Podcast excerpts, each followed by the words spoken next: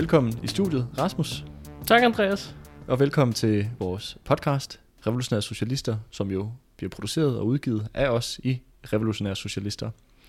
Og øh, i dag, der prøver vi jo noget nyt, Rasmus. Ja. For de sidste mange gange, jeg har været herinde, der er det jo mig, der har skulle fortælle dig om et givet emne. Mm. Øh, og dig, der, øh, der har øh, stillet spørgsmål og været meget øh, nysgerrig. Men i dag har vi byttet roller, Ja. fordi du har jo skrevet en artikel omkring hele den her krise, der lige nu foregår mellem regeringen og Forsvarets efterretningstjeneste, Mm. den her FE-skandale. Ja. Og øh, du er kommet i studiet i dag for at, øh, at fortælle mig og lytterne øh, noget omkring den her sag, og de implikationer, den har på, på øh, dansk kapitalismes stabilitet og klassekampen i det her land. Ja, men jeg skal, jeg skal også lige vende mig til, at jeg sidder på den anden side af bordet. Ja, det håber jeg, at lytterne kan bære over med. Men det her, det er en kæmpe krise. Og jeg synes faktisk, den bliver lidt underspillet i, i mange af de borgerlige medier. Det her, det er ikke bare sådan Danmarks historie, det er øh, verdenshistorie. Man har ikke set det her før, så vidt jeg ved. Og så vidt jeg kunne finde frem til, at en, en vestlig øh, regering har, har sendt øh, ledelsen af deres efterretningstjeneste hjem og, og fængslet øh, den øh, øverste chef. Det er øh, fuldstændig øh, vildt. Mm. Og det er jo ham med Lars Finsen, han hedder, Lige præcis. om. Ja. ja, lige præcis. Og vi skal nok komme ind i det hele, i detaljerne og så videre. Men jeg synes, at det er vigtigt at slå fast det her med, at det her, det er, det er noget nyt. Ja. Karakteren af den her krise er anderledes, end det, hvad vi har set tidligere. Ja. Og det du sagde det med, at det er exceptionelt, altså det, øh, det bliver også bekræftet af, at nyhedsmedier i andre øh, lande rundt omkring Mhm. i verden, de bragte jo også den her nyhed som Ja. sådan øh, forsidestof mere eller mindre, og også understreget, at det her, det er, det er jo fuldstændig vanvittigt, det der foregår i Danmark, og det for mig så understreger også yderligere det, som du siger, at det her, det er jo ikke hverdagskost, Nej. og det er ikke normalt, heller ikke i et, et internationalt sammenhæng. Mhm. Det er jo- det bliver lagt mærke til også i resten af verden, det her, den her skandale, som der foregår lige nu mellem, øh, Mm. mellem den danske regering og øh, efterretningsvæsenet her. Ja, og jeg vil også sige, det er jo ikke, det er jo ikke fordi, at det har været sådan specielt roligt politisk set i Danmark de sidste år. Der har været masser af kriser, og masser af, af skandaler ind på Christiansborg, og nedsmeltning af diverse partier, fra Dansk Folkeparti, som selv i øjeblikket, øh, og, og nyder, øh, hvad det, i hvert fald her i studiet, øh, men også i forhold til, hvad der har ramt det radikale venstre, Alternativet, hvad der har ramt Venstre, øh, Mm. i særdeleshed, hvad der også har ramt Socialdemokratiet med, øh, hvad hedder det, I kommunalvalget, blandt andet. Ja, med kommunalvalget, og også lige nu, hvordan det går for partiet og sådan nogle ting. Altså, det går ned Mm. ad bakke. og Sådan. Altså, der har været mange kriser i det politiske, på det politiske spektrum, Mm-hmm. men det her, det er noget anderledes. Karakteren, den her, den er mere dybfølt, og den skaber nogle større splittelser, som vi også vil komme tilbage til senere. Og jeg synes også bare, det er interessant, når vi ligesom har siddet i Danmark, og, og mange kommentatorer har været sådan, ej, prøv at se, hvor dumme de er i USA. så vælger de Donald Trump. Og prøv at se, hvor dumme de er i Storbritannien. Så laver de Brexit. Mm. Og så sker det her. En kæmpe krise mellem den siddende socialdemokratiske regering og en af efterretningstjenesterne, en af de vigtigste våben, som staten har, som bare eksploderer fuldstændig i hovedet på dem. Og jeg synes godt, man kan sammenligne det lidt, altså, hvor de her, altså valget af Trump og Brexit, det var sådan nogle politiske vendepunkter i de her lande. Ja, som det ligesom indløste, indløste en ny periode i, med politisk ustabilitet. Ja, præcis. Og, og ligesom ødelagde den stabilitet og balance, der før i tiden havde været øh, politisk set i landet. præcis. Og jeg, jeg har lidt fornemmelsen af, at det her det er noget af det samme. Altså, og vi har ikke set det sidste til det. Det er det startede, og der har, der har mm. været nogle kombinationer på det, men det, vi kommer til at høre øh, meget mere om det her. Og det Mhm. kommer netop, for, fordi det er sådan en dyb krise inde i statsapparatet, inde i kernen af statsapparatet, inde i de allermørkeste, dybeste kamre af statsapparatet. Så kommer det også til at betyde, øh, som du siger, det kommer til at øh, have kæmpe konsekvenser i forhold til den politiske stabilitet i Danmark. Øhm, og derfor er det, er det afgørende, og det er en, ja, det, det er virkelig, virkelig vildt det her. Mm-hmm. Og vi kommer til at, at gå ned i, i alle detaljerne. Handlingsforløbet mere, de, mere detaljeret. Ja, lige Ja. præcis. Og vi kommer også mere i forhold til de her politiske implikationer. Øhm, og der, der har jo været skrevet rigtig meget om det her. Mm. Altså, øh, i forhold til, hvordan læggende kommer frem, og hvad der helt nøjagtigt er sket og så videre. Og vi vil selvfølgelig også komme ind i forhandling, øh, hvad hedder det, handlingsforløbet i forhold til den her sag. Men kan man sige, det vi ligesom vil snakke om i den her podcast, det er også ligesom et marxistisk take Ja. på den her krise. Og ligesom hvordan vi ser det i forhold til, til klassekampen, og i forhold til statens rolle i, i klassesamfundet Danmark. Mm-hmm. Spændende. Det vil jeg glæde mig til at høre mere om. Men øh, noget, som, som der måske også nogle lytter, der sidder med derude og tænker, der med, hvorfor er det egentlig, at, at vi som marxister skal beskæftige os med det her emne her? Altså, der er jo nogle borgerlige aviser, der har dækket det, og øh, øh, er det ikke nok? Altså, hvorfor skal vi have vores egen selvstændige lyse af det her emne? Hvorfor er det et vigtigt spørgsmål for os? Jeg vil sige, at det, det som mange af de borgerlige kommentatorer ligesom gør, det er, at de snakker, de snakker, de snakker meget om, hvad det ligesom betyder her og nu. Og det også i forhold til, hvad det betyder i forhold til det såkaldte politiske spil, der er på Christiansborg. Øh, og det er selvfølgelig en side af det. Men for os er det vigtigt at forstå øh, den her skandale i sådan et længere perspektiv, også lidt dybere perspektiv. Både i forhold til, hvad konsekvenserne af det her kan være øh, ned ad vejen på længere sigt, i forhold til dansk kapitalisme og systemets stabilitet på sådan en lidt længere plan. Men en anden del af det, det er også det her med, hvad det betyder i forhold til dem, der sidder på magten. Mm-hmm. Altså, det kan man sige, hvis man sådan lidt, øh, lidt bredt formulerer sådan den herskende klasse i Danmark og deres repræsentanter. Ja. At, der, at det her, det er jo et, et sindssygt øh, sindssyg splittelse mellem forskellige dele af den herskende klasse og dens repræsentanter. Mm-hmm. Og det har jo også nogle implikationer i forhold til, til arbejderklassen og arbejderklassens kamp, når de ser, at, at dem, der ligesom sidder på magten, ikke øh, hænger sammen øh, mere som sådan en samlet blok som før, nu skaber det nogle muligheder for at arbejde og unge kan udtrykke sig. Mm-hmm. Øh, og det tænker jeg også, vi, vi skal snakke om lidt mere senere, men det er derfor, det er vigtigt for os, fordi det har nogle store Implikationer. implikationer ja, præcis, for klassekampen i Danmark. Jamen fedt.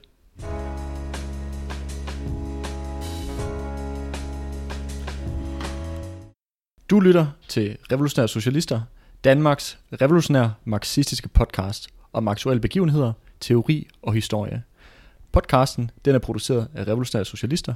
Vi er en organisation bestående af studerende og arbejdere, som kæmper for en socialistisk revolution i Danmark og i resten af verden. Vi er en del af IMT, den internationale marxistiske tendens, som er aktiv i over 40 lande verden over. Følg os på Spotify, iTunes eller andre platforme, hvor du får din podcast fra. Og smid gerne en anmeldelse i vores retning. Du kan finde flere aktuelle, teoretiske eller historiske analyser på marxist.dk.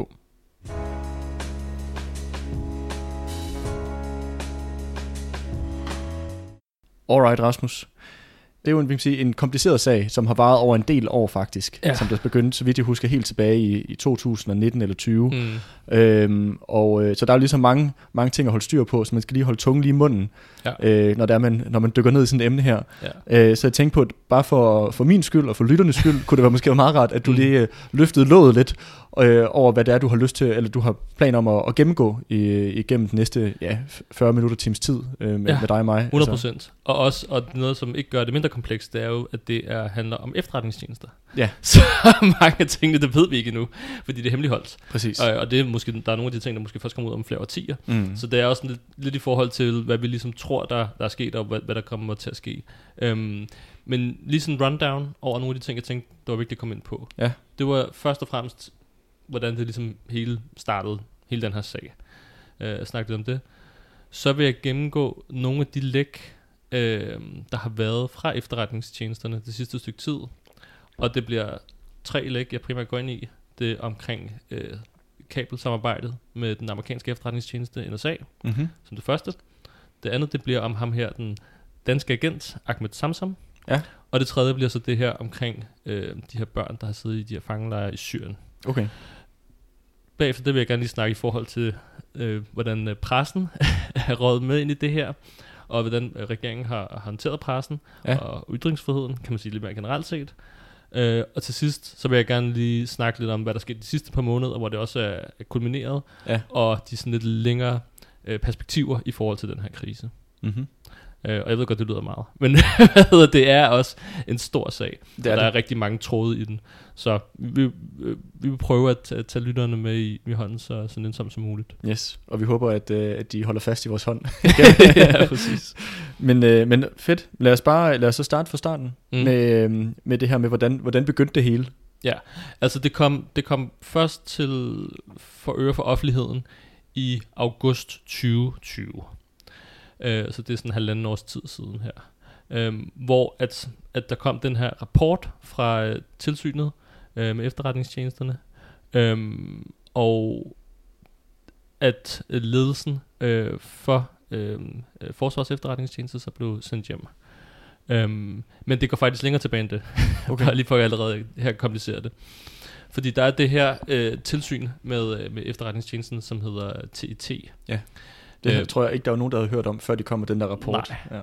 Ja. Øhm, men de havde fået nogle oplysninger fra en eller flere whistleblower allerede i november 1919. Og de begynder så at undersøge de her informationer, de har fået. Okay. Øhm, så de begynder at undersøge det her, og, og man kan sige, de rapporterer jo også løbende til forsvarsministeren. Ja, så de er ligesom i dialog øh, løbende. Ja, altså, øh, og det er jo Trine Bremsen. Mm-hmm. Hun er lige blevet øh, afsat som forsvarsminister, Ja. blevet transport og, Og ligestilling. Ja, ikke at forglemme ligestilling. ja, præcis. øhm, men så hun får lø- løbende viden omkring, øh, det kan man sige, den her rapport, som kommer fra TT. Ja. Øhm, og det er så det, der er ret vildt, fordi hun øh, her i august, så sender hun så ikke kun den nuværende ledelse øh, hjem af Forsvars Efterretningstjeneste, men også den tidligere øh, leder af FE, som Forsvars Efterretningstjeneste forkortes til, Mm-hmm. øhm, som hedder Thomas Arnkiel. Ja. Øh, og, og den nuværende chef, han blev så også sendt hjem, som så er ham der Lars Finsen, som vi også øh, nævnte i starten. Øhm, og det var jo en kæmpe skandale, da det skete der i øh, august 2020. Mm. Ja, jeg kan godt huske det. Det, det var jo forsidestof i øh, flere uger. Altså. Præcis. Ja. Fordi det er jo ikke noget, man bare gør. Man sender jo ikke bare ledelsen hjem for en, for en efterretningstjeneste. Så tyder det jo på, at der er noget helt galt. Fuldstændig.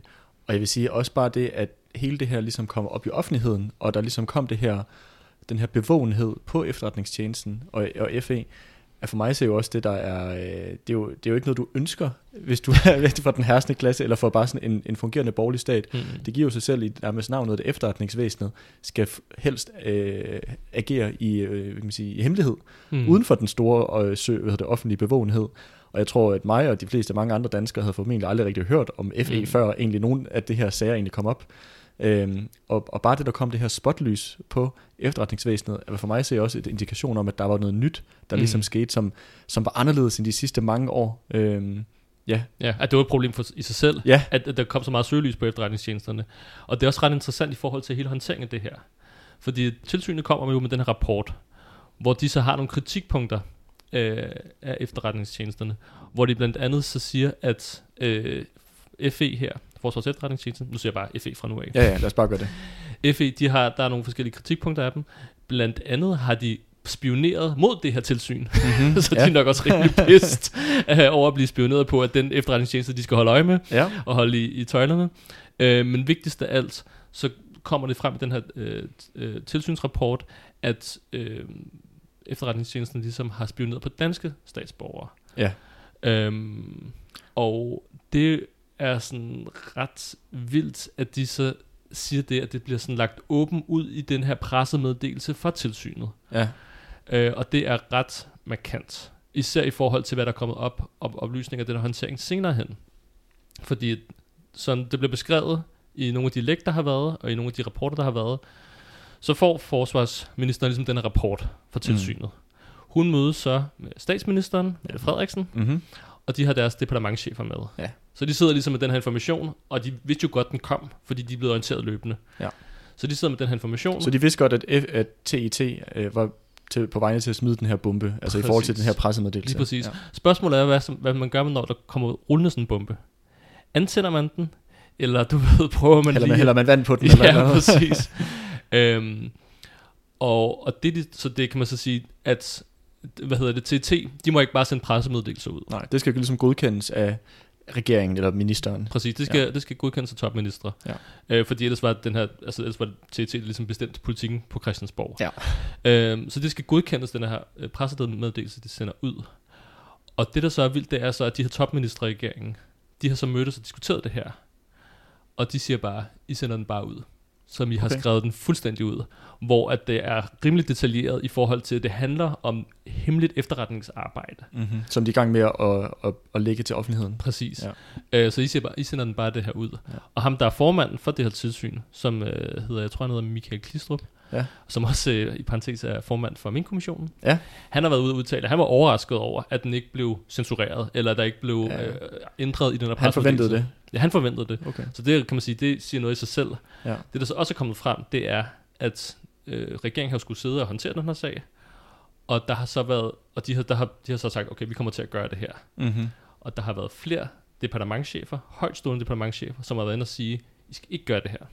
Så de er blevet advaret. De er blevet advaret, og ikke kun af højre, hvad hedder det, højtstående departementchefer, tidligere statsministre, Poul Nyrup Rasmussen og Anders Fogh Rasmussen, de har også været inde og sige, I skal ikke gøre det her. Mm-hmm. Mm. I skal ikke gøre det, som de gjorde. Mm. Det er basalt, hvad Ja. været inde at sige. Ja. Øh, fordi det kommer til at eksplodere i hovedet øh, på os, og det har vi ikke interesseret i. Nej. Vi er ikke interesseret i at udstille efterretningstjenesternes beskidte øh, hvad hedder det, vasketøj for, for, for, for hvad hedder det, fuld offentlighed. Nej. Det her det er noget, der skal håndteres gelente Ja. øh, i, i, i baggrunden. Inden for, inden for øh, ministeriernes øh, kontorer. Ja, lige præcis ja. i skyggerne. Ja, præcis. Altså, det er ikke noget, der skal ud i fuld offentlighed. Men regeringen har valgt at ignorere alt det her. Ja. Og de gjorde, de sagde bare, fuck det, nu smider vi det der ud. Okay, så de har ligesom eskaleret den her situation øh, gevaldigt. Præcis. Ja. Altså, og det, det er fuldstændig uhørt, at man bare tager en efterretningstjeneste, en ledelsen, der bare kaster under bussen, og så Mm. bare sådan, fuck ja, nu, nu det er jer, den hænger på det her. Mm.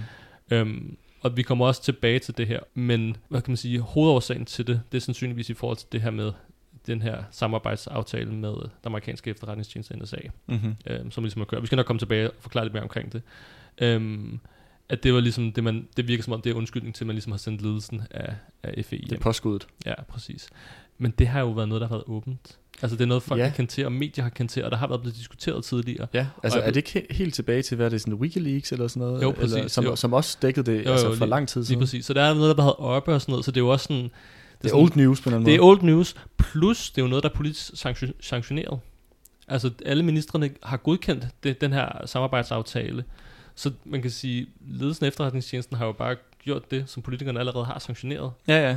Så det er også den, okay, vi har gjort det, I har sagt, vi må gøre, men nu siger I så, at det er forkert. Ja.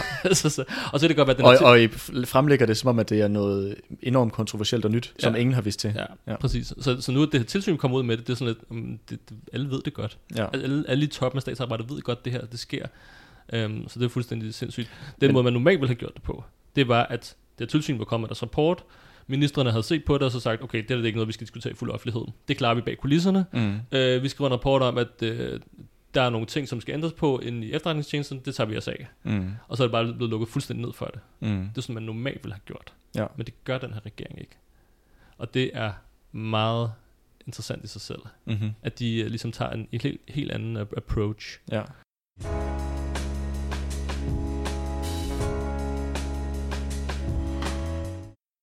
Jeg tænkte forresten også på, at altså nu, øh, nu vi snakker om her forløb her, og den her, hvordan regeringen håndterer den her, øh, den her rapport, som, øh, som TET kommer ud med.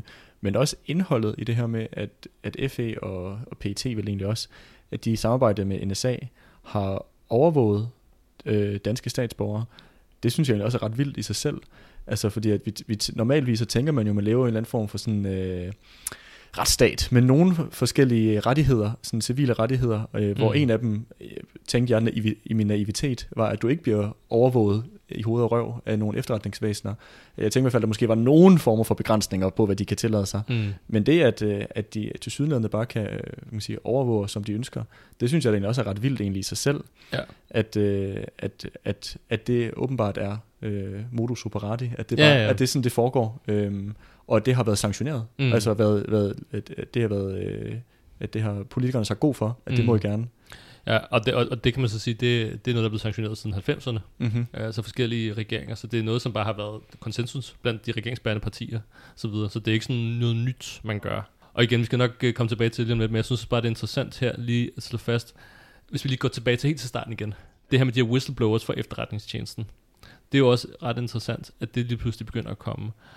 Og der tror jeg også, man skal se på den her konflikt, der nu er mellem efterretningstjenesterne og, regeringen, i sådan lidt, lidt øh, bredere perspektiv. Ja. For man kan sige, der har i mange år været utilfredshed øh, i efterretningstjenesterne. Øh, og der, er nogle forskellige årsager til, blandt andet at, øh, at de, kan man sige, sagt med sådan en politikerterm, de er blevet moderniseret. Så man begynder at ruske op i, hvordan man har gjort tingene tidligere. Øh, det kan man også se markant i, at øh, Lars Finsen og ham der Thomas Arnkiel. de er de to første civile chefer for Forsvarets efterretningstjenester. Ja, for det, Det plejede jo at være folk for øh, Militæret. forsvaret. Ja, lige præcis. Ja. Og det var der også ret stor utilfredshed med, at man pludselig fik sådan nogle civilister Ja. ind. det er man ikke særlig glad for. Ja, så vidt jeg har forstået, så plejede det jo at være sådan et af, et af de, øh, hvad skal man sige, poster, som folk, der allerede havde gjort karriere inden for militæret. Mm. at de ligesom fik som noget af det sidste, Ja. så man også var sikker på, at de ikke kunne bruge det som sådan et springbræt Mm. til en, til en, øh, i deres personlige karriere senere hen, at det Mm. ligesom var, det var det sidste sted, du endte, inden du gik på pension. Selvfølgelig er det jo en, en betydelig post, men det var ligesom, det var ikke noget til sådan en up, up upcoming. Øh, Nej. du skulle have, have bevist og, og have udlevet dine, dine karrieredrømme, inden, Ja, du, ja, inden du ja. kom og fik de her poster. Ja. Som jeg også gjorde på en måde, at du heller ikke måske var lige så øh, lidt øh, kan man sige, manipuleret, eller lige så... Øh, hvad skal man sige, du, havde, du, havde, du stod måske på et lidt mere solidt grundlag på en eller anden måde. Mm. I hvert fald det, som jeg har hørt nogle øh, militære øh, personer øh, snakke om i forhold til den her omstrukturelle modernisering, som du kalder det, Ja, af forsvaret. Jamen præcis, det, det tror jeg, har, det tror jeg har, hvad hedder det, virkelig øh, klemt nogens moral derinde, og sådan, sådan hvorfor Mm. gør I det her, og sådan. Og, og det tror jeg den ene del af det, det er internt, der har været nogle ændringer i efterretningstjenesterne, og hvordan man har lavet arbejdet. Den anden del af det, det er også hvordan, at efterretningstjenesterne øh, er blevet brugt som sådan politiske værktøjer Mm-hmm. i højere og højere grad de seneste år. Og det skal vi nok også komme tilbage til, når vi kommer til de her forskellige læk. Men det er heller ikke noget, som de er specielt interesseret i. Um, og det er jo netop også i forhold til, hvad deres arbejde er. Og fordi inden kan man så sige, der er, de har ligesom nogle forskellige roller. Politikerne på den ene side, og efterretningstjenesterne på den anden side. Ja. Um, I forhold til, øh, kan man sige, um, hvordan de ligesom skal øh, bevare deres system. Mm. Og det er jo ligesom det, der...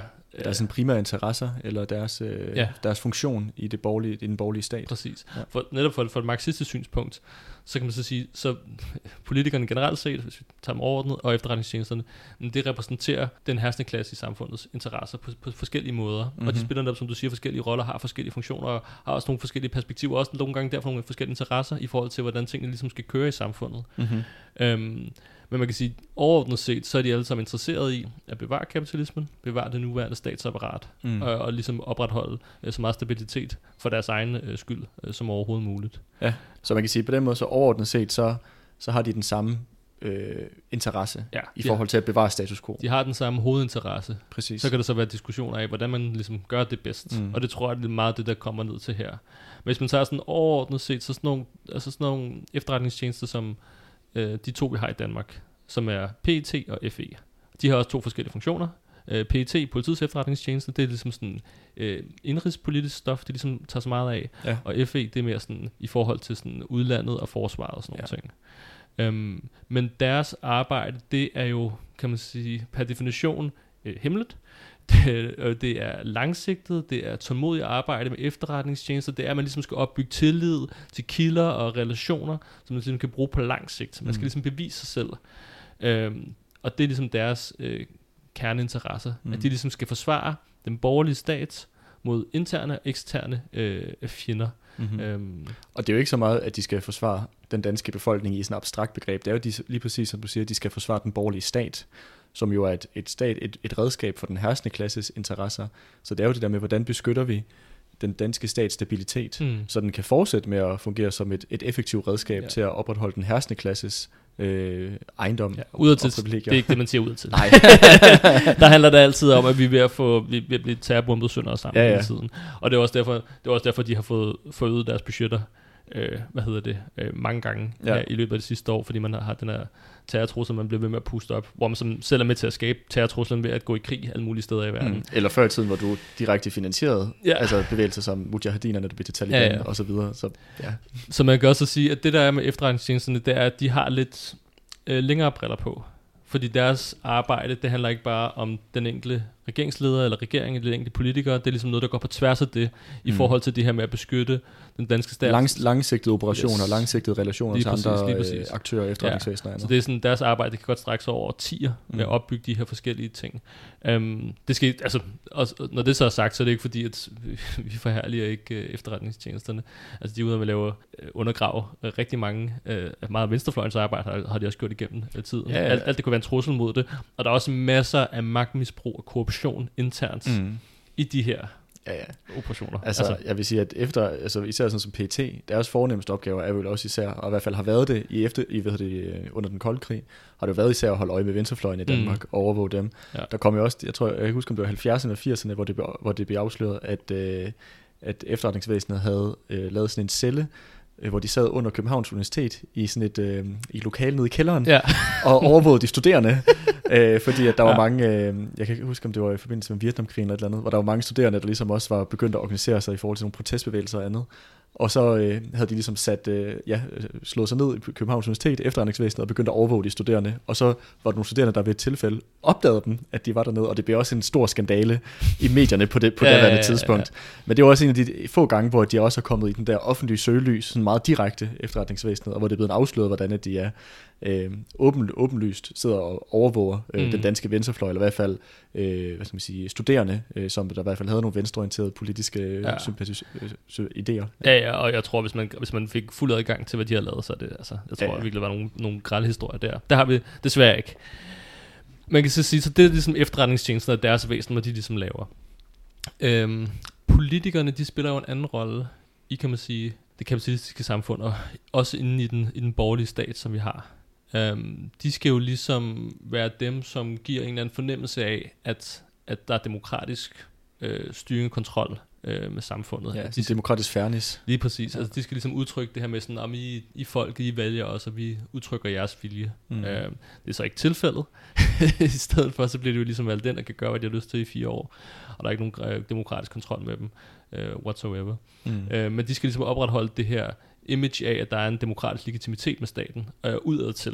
Mm. Så man kan også sige, at de står også ligesom forskellige steder, og øh, selvfølgelig har de også, kan man sige, øh, ting, hvor de skal, hvor de skal samarbejde, øh, men de har ligesom nogle forskellige roller i forhold til sådan statsapparatet ja. og kernen, og statsapparatet er jo virkelig vigtigt i forhold til at opretholde øh, samfundet generelt set, og kapitalismen i Danmark generelt mm. set. Og der er også nogle forskellige pres, de er underlagt. Altså man kan sige, at sådan politikerne, de, hvis du skal administrere et, et kapitalistisk system, der er i krise, mm. hvor konkurrencen på verdensmarkedet bliver skærpet, så er du også nødt til at, at angribe arbejderklassens forhold igennem nedskæring eller andet det er jo ikke noget, det er jo ikke FE's rolle at skulle gøre det. Nej, nej, nej. Men det er jo noget, som politi- oplever til politikerne, at de er nødt til at, og, ja, mm. at, at gennemføre de her angreb mod arbejderklassen. Ja. Så derfor så er det også lidt, de nogle forskellige opgaver, de også har, og nogle forskellige pres, de også er underlagt, mm. i kraft af den, øh, den rollefordeling, de har, eller arbejds, arbejdsdeling, de har i den borgerlige stat. Ja, lige præcis.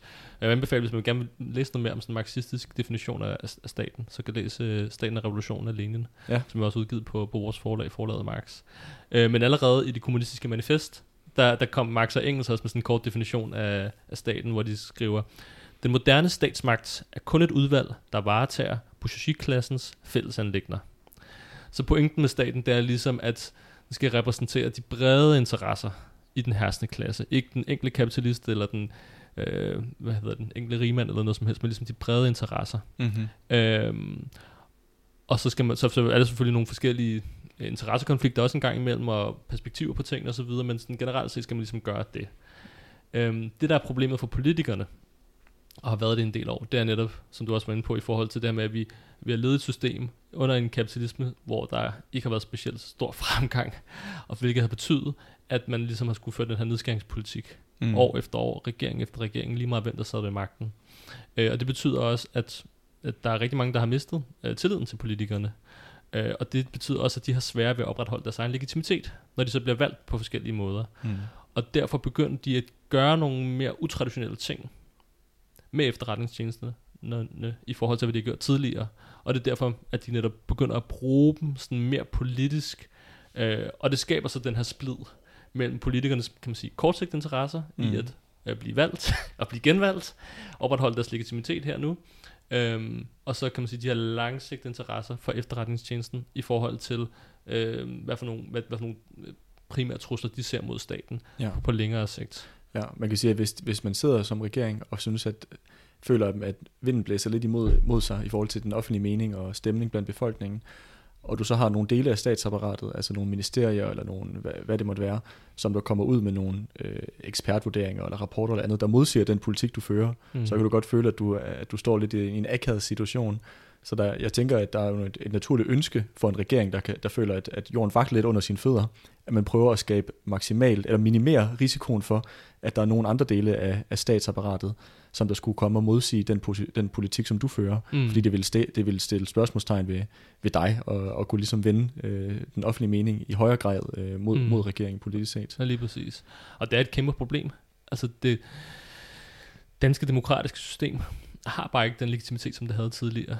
Øh, jeg så en rapport her, som den seneste nye, jeg kunne finde i forhold til sådan tillid øh, til politikerne, og der tror kun, det var omkring 25-30 procent, som havde tillid til øh, det politiske system, Altså Ja. ikke, Ikke, ikke enkelte politikere, men Nej. systemet. Ja, præcis. Ja. Det politiske system som helhed. Og det er jo et kæmpe problem.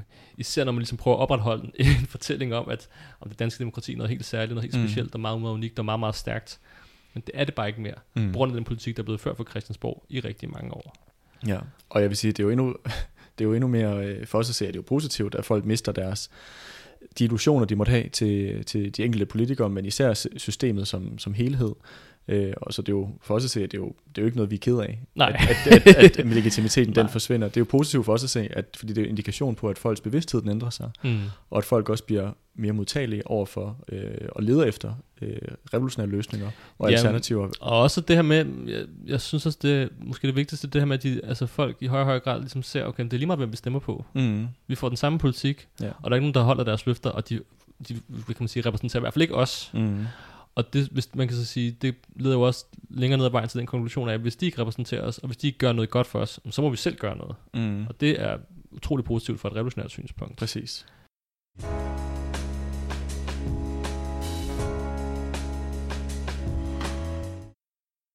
I Revolutionære Socialister har vi ingen rige bagmænd og får heller ikke nogen støtte fra kommune, stat eller nogen andre. I modsætning til alle andre politiske organisationer, så er vi 100% økonomisk uafhængige. Det kan vi kun blive ved med at være på grund af støtten fra vores medlemmer og støtten, vi får fra arbejdere og unge, der sympatiserer med os. Folk som dig. Vi håber derfor, at du har lyst til at støtte vores arbejde med et økonomisk bidrag. Gå ind på revosok.dk-bliv-medlem. Her kan du blive B-medlem, hvor du overfører et fast månedligt beløb om måneden. Til gengæld så får du vores avis, Revolution, og det vil være en kæmpe hjælp i kampen for en bedre verden, i kampen for socialisme.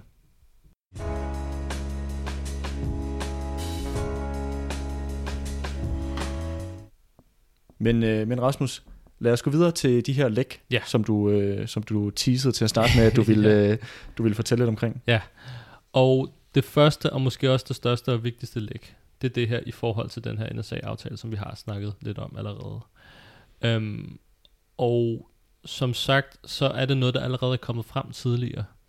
Øh, det var noget, som kom frem med, med de her læk med Edward Snowden i 2013, og Dagbladet Information skrev en artikel om det i 2014, at der var den her øh, aftale. Og aftalen mm-hmm. går kort ud på, at der er nogle øh, kabler, der kører igennem København, og det fandt man ud af i, i 90'erne. Øh, og der går en masse telefonsamtaler igennem de her kabler øh, på international plan. Så hvis du ligesom tapper dem her, så kan du få rigtig meget information øh, om alle mulige øh, mennesker i, i hele verden. Mm-hmm. Det fandt så de amerikanske efterretningstjenester ud af, og spurgte så, om de kunne få lov til Og lyt med. lige præcis, at lytte med til de her samtaler.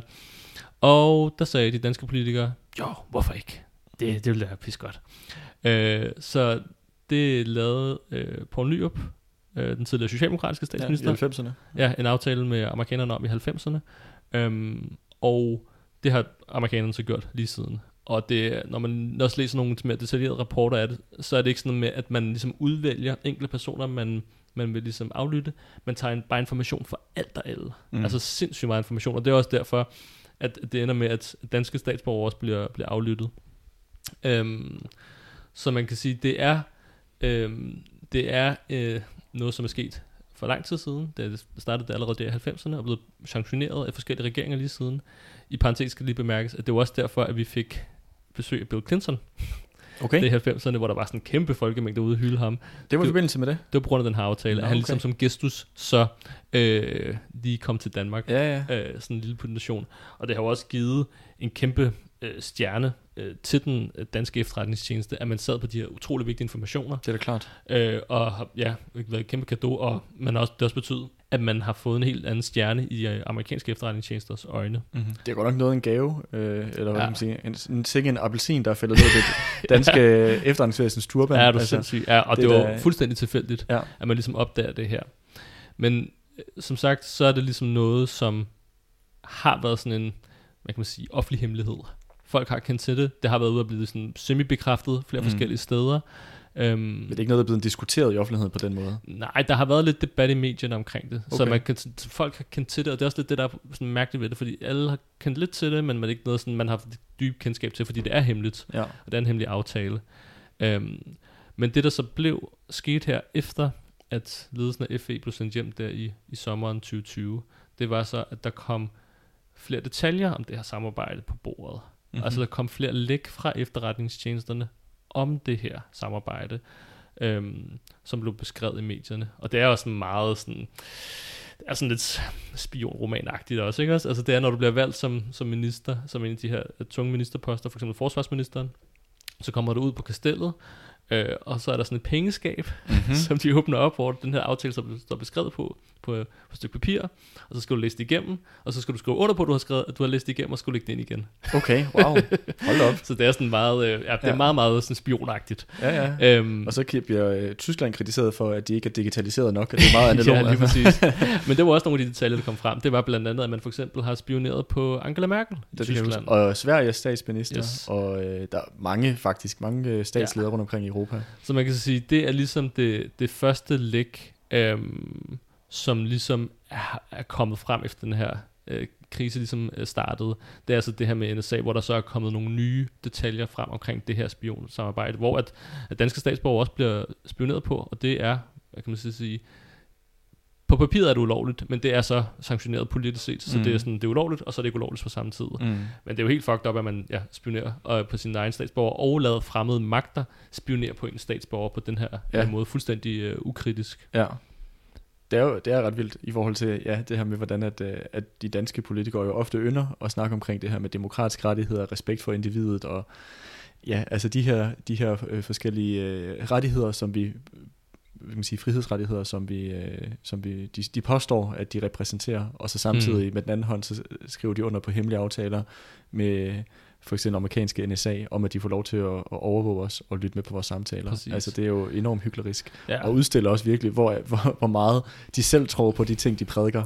Ja og også hvor meget, at, at, at den danske stat, de danske politikere bare er i lommen på, på Præcis. amerikanerne, Præcis. øh, og altid har været det. Og nu, nu skal der laves en ny samarbejdsaftale med amerikanerne, så Ja. ja. det bliver ikke nok. Det, det kan være, der kommer en podcast omkring det på et tidspunkt. ja, lige præcis. Og jeg vil også sige, hvis man vil læse mere om det her NSA spionage, så kan man gå ind på marxist.dk, der har vi også skrevet en længere artikel om det, da det her ligesom startede i 2020. yes.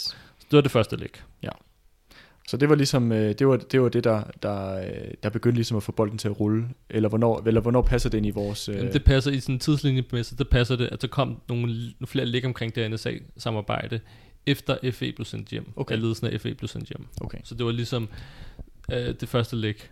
Kan man, det. vil det være strækkende at sige, at det ligesom er en måde hvorpå, at, at, at folk, nogle folk inden for FE begyndte ligesom at prøve at, at slå lidt tilbage mod regeringen? Det tror jeg 100% der har været. Okay. Og det tror jeg også, de andre læk har været tegn på. Ja. Det er, at man har været sindssygt pist over, at en regering sender ens ledelse hjem. Mm-hmm. Så var sådan, fuck ja. Ja. Nu slår vi fandme igen. Så det her, det er ligesom, øh, regeringen har, øh, har øh, budt op til, til kamp, eller man skal sige, kastet den første sten, og nu begynder FE med de her læk her ligesom at, og, øh, at slå lidt tilbage. Det er i hvert fald det, man godt kunne tolke det på. Ja. Ja. Men igen, så er det jo sp- spekulation. Det er jo men det, det, men det det, det. men det tyder på det. Okay, men lad os gå videre til det andet læk så. Ja, og det, øh, det handler om øh, ham her, Ahmed Samsam, Mm-hmm. som øh, man måske også har læst om. Ja. Øh, og det var en, en historie, der blev afsløret i Berlingske, øh, på, på, på baggrund af nogle fortrolige kilder, øh, at, at der var ham her, den danske statsborger, som hedder Ahmed Samsam, som øh, sad i, et- i et spansk fængsel. Mm-hmm. Øhm, og det blev også øh, afsløret omkring, samtidig med det her med øh, hjemmesendelsen af FE's ledelse, og der kom flere og flere ting omkring det frem øh, efterfølgende også. Så det er også ligesom kommet meget på baggrund af den her krise mellem regeringen og FE. Men hvis vi tager det helt kort, Ja. så har med Ahmed Samson, han har, han har rødder i Syrien, men er dansk statsborger. Øh, der brød så øh, borgerkrigen ud i Syrien, mm-hmm. og hans far har været stor modstander af øh, Assad-regimet i Syrien, og det er også derfor, at de, øh, ham og hans familie er flygtet til Danmark. Okay. Så det er den her borgerkrig, som bryder ud, så har med Ahmed Samsam, han, øh, han rejser til Syrien for ligesom at gå med i oprøret. Mm. Øhm, Kæmpe mod Assad-regimet. Ja, præcis. Ja. Øhm, og det er ikke fordi, han er sådan en vild øh, jihadist eller noget som helst. Men han tager derned og gør ligesom det. Øhm, men han kommer så hjem igen øh, i slutningen af 2012, og bliver så øh, kontaktet af PET. Ja, ja. Politiets Øhm, efterretningstjeneste. Lige præcis. Ja. Øhm, og det er også ret interessant med ham med Ahmed Samsam, fordi han har også en, han har sådan en kriminel løbebane tidligere, og er, hvad kan man sige, måske ikke en af, øh, øh, hvad hedder det, Guds bedste børn, øh, har lavet alt muligt, der skulle også have sådan nogle banderelationer og sådan nogle ting, ikke også? Okay. Men han, drø, altså, han tager ligesom ned i Syrien der, kæmper, Mm-hmm. kommer igen til Danmark, og han bliver så, øh, øh, ja, PT så så fat i kraven på ham og siger, hvad så? Øh, og det, der så ender med, det er, at han bliver ansat af PT Ja. som agent Okay. for dem. Ja. Det er ligesom det, han forklarer. Fordi at de er interesseret i, at han infiltrerer de her forskellige jihadistiske oprørsstyrker i Syrien. Og det går han så med til. Han Okay. får noget betaling, øh, og han går ned, og han, fordi han er jo stadigvæk interesseret i at vælge det her sat regime. Ja, ja, han har ligesom et personligt øh, ambition, eller hvad hedder det, interesse i det her. Ja. Øh, men samtidig så kan han også godt, så, han, så, så kan man sige, så får han ligesom også en rolle her i forhold til øh, jihadister. Han, han forklarer selv, at han heller ikke er interesseret i, at de skal blive for stærke øh, og komme og lave ting i Danmark og lave angreb i Danmark, så han er ligesom, han er gået med til at, ligesom, at være med til at infiltrere dem. Mm. Øhm, han blev så i 2013 overdraget fra PT til FE som okay. agent, Ja, øh, men fortsætter med at tage på, på missioner i Syrien for dem. okay. Og der skal man ikke undervurdere, at det her, det er, nu snakker vi om det her med appelsiner i turbanen før, for den, de danske efterretningstjenester, det var det her også. Mm-hmm. Fordi han var en af de første vestlige agenter overhovedet, man havde til at infiltrere de jihadistiske oprørsstyrker i Syrien. Så det var sådan, så på den måde kan man sige, at FE ligesom også har været på forkant og haft noget, som andre efterretningsvæsener rundt omkring i verden har set misundeligt på. præcis. Ja. Altså igen, på, på den her øh, internationale efterretningstjenestes scene, så har det, man, det har været en kæmpe, kæmpe øh, stor øh, ting for de danske efterretningstjenester at have ham altså som agent. Øh, der har også været rapporter om, at internt i efterretningstjenesterne, der har man altså omtalt ham som den bedste agent, man nogensinde har haft. Wow, fordi okay. han gav så meget information, Ja, som virkelig var brugbar. vildt. Øhm, så det, er jo, det, det tror jeg virkelig, man har gået og klappet sig selv på skuldrene, at man ligesom har fået rekrutteret ham her. Ja, det forstår jeg da godt. Ja, altså, det, eller, altså, ja, ja, det, det lyder det som om, at det er en, øh, at det har været en, øh, en ikke uvæsentlig øh, indsats, som han har givet i forhold til FE's øh, arbejde mm. og anseelse blandt andre efterretningsvæsener. Nej, nej. Øhm, så han kører ligesom øh, på med de missioner i nogle år øh, for efterretningstjenesterne i Danmark. Øhm, men i øh, 2015 i efteråret, der stopper han som, som agent. Og det er ligesom hans slut på hans, øh, ja, hvad hedder det, spion? Øh, Karriere. Ja, karriere. Så gider han sgu ikke mere, og det forstår man jo også godt. Altså, det er jo Ja, ja. sindssygt. Det lyder også Risikabelt. Ja, ja, at skulle ned og Syrien og infiltrere jihadistiske grupper. Jeg forstår godt, han gerne Ja, trække stikket. Ja, og man, du, ved, du risikerer både at blive slået ihjel af fjenden, men også slået ihjel af din, din hvad kan man sige, øh, Ja, dine venner, hvis øh, de opdager, at du Præcis. øh, stikker dem i ryggen og, og spionerer på dem. ja. Anyways, han, han, han, han trækker sig stik på det her. I 2017, så er han så på ferie i Spanien Mm-hmm. øh, med nogle af sine venner. Der, det skulle være sådan en ferie, hvor der er rimelig godt gang i den, med stoffer og damer og alle mulige ting. Um, og der bliver han så øh, hapset op af, den, øh, af det spanske politi. Ja. Øh, fordi, det er også det, der er sådan lidt mærkeligt ved det, fordi der er sådan et, øh, Interpol har sådan en flag på ham, i forhold til, at han skulle være sådan en fremmedkriger, altså sådan en syrisk fremmedkriger. Ja. Øh, så politiet, de, de hapser ham øh, i Spanien, de tjekker så hans mobil, og der er sådan alle mulige billeder, hvor han står og poserer med sådan våben, foran sådan nogle øh, is, ISIS-flag, Ja, okay. øh, sådan nogle blærerøvsbilleder, Ja, ja. øh, og de er bare sådan, okay, du er bare vanvittigt meget sådan fremmedkriger. du får overhovedet ikke at skulle. Nej, der er der prøvet ikke at skjule det. Altså, de er sådan, okay, du skal bare i fængsel, og det går bare hurtigt. Ja. Øh, og, men så har Mark Mads Samsom, han er sådan lidt, jo, det er rigtigt, jeg har alle de her billeder, hvor jeg står sammen med ISIS og har, har våben og står på den her tank og sådan noget, og skyder op i luften, og sådan, det er rigtigt nok. Men det er jeg, at det har jeg, fordi jeg har været agent for de danske efterretningstjenester. Så ved I hvad, I kan bare ringe til dem, og så skal de nok clear hele den her sag. Mm-hmm. Og, og, og de spanske politimyndigheder, de er sådan, okay, hvis det her det, det er rigtigt, så, så må vi jo finde ud af det. Så de tager telefonen og ringer til de danske efterretningstjenester, og de bliver bare ignoreret. Okay. Der er, øh, de, øh, der er, lig- de, de, de, de vil ikke bekræfte, at han er... De kommer ikke igennem. Okay. Nej. Og det må jo have været rimelig fucking nederen for ham, der Det sammen. forstår jeg da godt. Hvis man ligesom troede, at nu var jeg agent, og sådan, Og du kunne trække dig tilbage, rent faktisk, øh, ja, prøve at, at, at nyde tilværelsen lidt. ja, ja, vi har haft et samarbejde, og der er en, der er en aftale omkring det her, jeg har gjort det for jer, men så beskytter I selvfølgelig mig, og sådan Juridisk ting. set, ja, ja. Ja, ja. Men de, han bliver bare kastet under bussen. Okay. Og, det er jo lidt bedste agent, quote unquote. Altså, Præcis. eller, altså, eller som det plejede jo at være. Lige ja. præcis. Og det, og det er jo også lidt det, hvis du har været sådan en ag- agent for en efterretningstjeneste, og du har våget dit, dit liv. Så det mindste, du, for, altså, du forventer, det er ligesom bare, okay, så har de også min ryg, når det gælder. Mm. Men de er fuldstændig ligeglade med ham. Altså, de, de hjælper ham overhovedet ikke på, på nogen måde, når han sidder der i det spanske fængsel. Øhm, og der kan man så spørge sådan lidt, hvorfor det? Ja. Øh, også fordi han siger jo også til det spanske politi, prøv lige at høre, hvis jeg var øh, fremmedkriger, hvorfor var jeg så ikke blevet hapset de to år, jeg har været i Danmark, Ja. siden jeg kom hjem fra Syrien? Ja.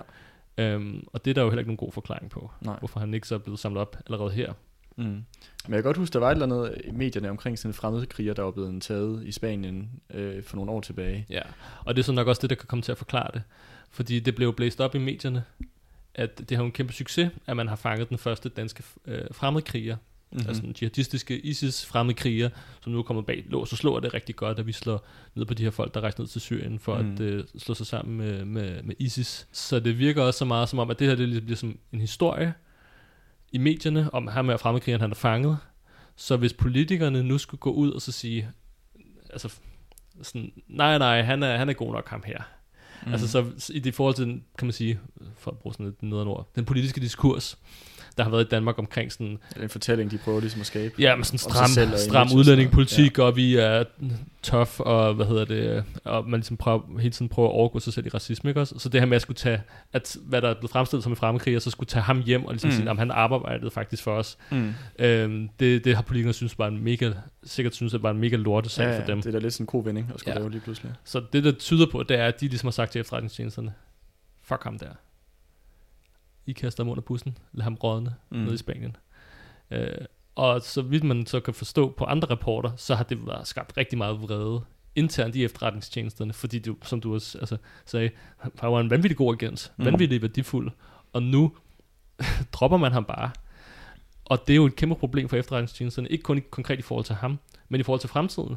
Ja. Fordi hvordan fanden vil du rekruttere nye agenter, Mm. når du ikke kan passe ordentligt på dem? Nej. Og når de ved, det her det er det, det jeg risikerer at komme ud for, hvis, Ja, jeg, ja. har, hvis jeg har gået med til at arbejde for den danske efterretningsvæsen. Præcis. Altså, det er jo virkelig, virkelig svært at hvad hedder det, rekruttere i, i, i fremtiden. Ja. Og det er jo faktisk ikke den eneste af de her situationer, som danske regeringer har skabt, i forhold til, hvordan de har øh, øh, hvad hedder det, gjort det sværere for, øh, for forsvaret og, eller efterretningsvæsenet og, øh, og kan man sige, fungere i, i fremtiden. Der var jo også hele det her med, hvordan at de nærmest lod samtlige danske tolke i stikken i, i forhold til Afghanistan og tilbagetrækning derfra jo.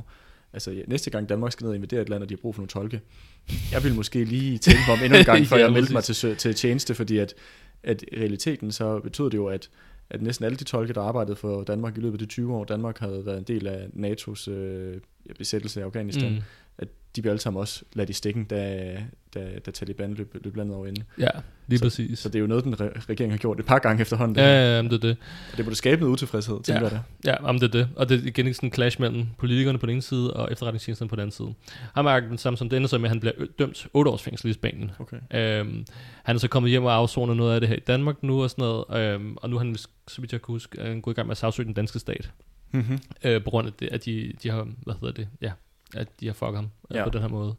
Så det, øh, det, er, det er også noget, som virkelig har skabt nogle problemer mellem efterretningstjenesterne Mm. og politikerne. Ja, forståeligt nok. Så er der det tredje læg. Ja. Det tredje store læg for efterretningstjenesterne.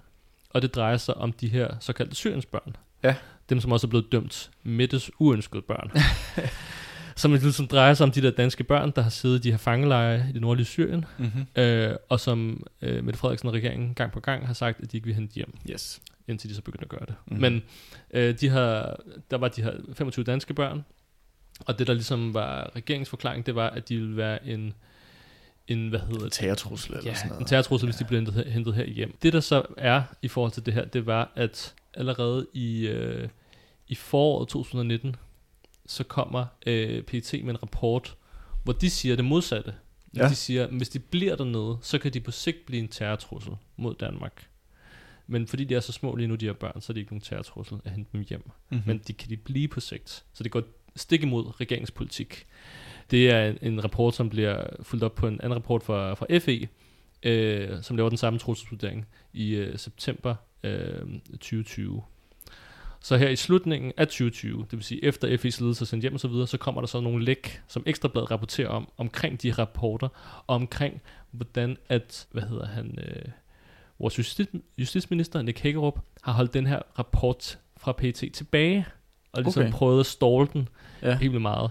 På grund af, at det modsagde den politik, som regeringen Ja. førte i forhold til de her børn. Ja, og det er også lidt interessant, fordi tidligere har man ligesom, er der kommet de her øh, trusselsvurderinger fra PT, og så har man ligesom selvfølgelig ladet dem komme ud, og så sådan, det er deres vurdering, vi er så uenige med det her, det her. ja. Men Så- her har man bare helt holdt det tilbage, Ja, faktisk. man holdt tilbage, og man, når den først kom ud i marts 2020, det vil sige første gang, man øh, lukkede Danmark med corona, Ja. og ligesom prøvede at drukne rapporten i det hele det der corona. Corona-hejs, der var Ja, lige kaos præcis. på det tidspunkt. Ja. Øhm, og, og det er jo det er jo ret vildt, Ja. at, at man ligesom bare sådan øh, siger, ja, fuck ja, I, I ved ikke, hvad I laver, Mm. og vi bestemmer her, og vi holder jeres ting tilbage. Ja, og der ser du jo igen det der med, hvordan at du træder helt sikkert også nogle folk over tæerne inde i sådan nogle øh, institutioner som, som FE på det her tid, på, det, på den her, i den her konkrete tilfælde jo. Mm. Med folk, der har en professionel øh, ære eller værdighed, hvad man skal sige, og på den måde blive side til sidesat Ja, af sådan nogle politikere. Præcis. Jeg tror da helt sikkert, det skaber noget kur på tråden. Ja, og det er jo også lidt det, det er jo, det er jo også noget, du har set igen, netop øh, i forhold til Afghanistans øh, tilbagetrækningen, som du også lige var inde på, som var totalt kaotisk og ydmygende, Mm-hmm. hvor at regeringen fik FE til at lave en pressemeddelelse Mm. bagefter, hvor de sagde, det var vores skyld. Ja, fordi vi gav den, de sagde, at vi gav den danske gang for øh, dårlige øh, Yes. efterretninger. Ja, Yes. De to virkelig hele, de blev ligesom sendt i byen for at tage hele skylden. De skulle æde hele lorten, ikke Ja. også? Og jeg tror, at det er meget, meget sjældent, at FE laver pressemeddelelser. Det er Ja. ja. en de eneste gange, de har gjort det. Ja. Ja. Og det så er det så for, at det, Og redde regeringen. ja, hvad man Ja. ja. siger på, på engelsk. Take a bullet. Ja, fall on your sword. ja, ja, ja, præcis. altså, så det var virkelig også, jeg tror virkelig, det har, det har knækket nogle skår inde i, Det- internt i Det efterretningstjenesten. tror jeg det virkelig også, det har. Ja, så de, kan man så sige, det er meget tydeligt, hvordan at politikerne ligesom er begyndt at bruge efterretningstjenester som syndebuk for deres egen Ja. ja. dårlige beslutninger og politik. Og sådan der, man kan sige, en politisering af de her mm. Forskellige statsinstitutioner, som jo altid har været politiske, men som på overfladen har skulle virke sådan apolitiske og, mm. Hvad skal man sige, være drevet af sådan øh, faglige, øh, objektive vurderinger frem for øh, den øh, par- partipolitik i hvert fald. Men det virker i hvert fald tydeligt, som om regeringen prøver ligesom at mere og mere bruge de her institutioner mm. som et, et, redskab for deres egen øh, personlige karriere i Ja, sidste ende jo. Altså. Præcis, gå ud og bruge dem som et skjold, ikke? Præcis. Altså, og det må være vanvittigt ydmygende for de her, for de her efterretningstjenester, hvor der er jo sådan en eller anden form for, som du også siger, faglig stolthed Mm. øh, over, hvad man laver. Øhm, og så bliver man bare sådan, ja, fuldstændig smadret på den her måde. Ja. Men ja, men det var sådan, det var sådan tredje og det sidste af de her store læk, Ja. som ligesom har, som er kommet i kølvandet, øh, efter at øh, ledelsen af FE blevet sendt hjem. Mm-hmm.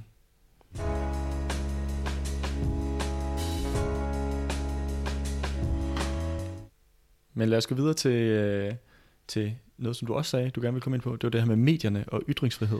Ja, fordi man kan sige, medierne har selvfølgelig spillet en stor rolle i forhold til, det er ligesom den, der har fået de her læk og skrevet øh, en masse historier om dem.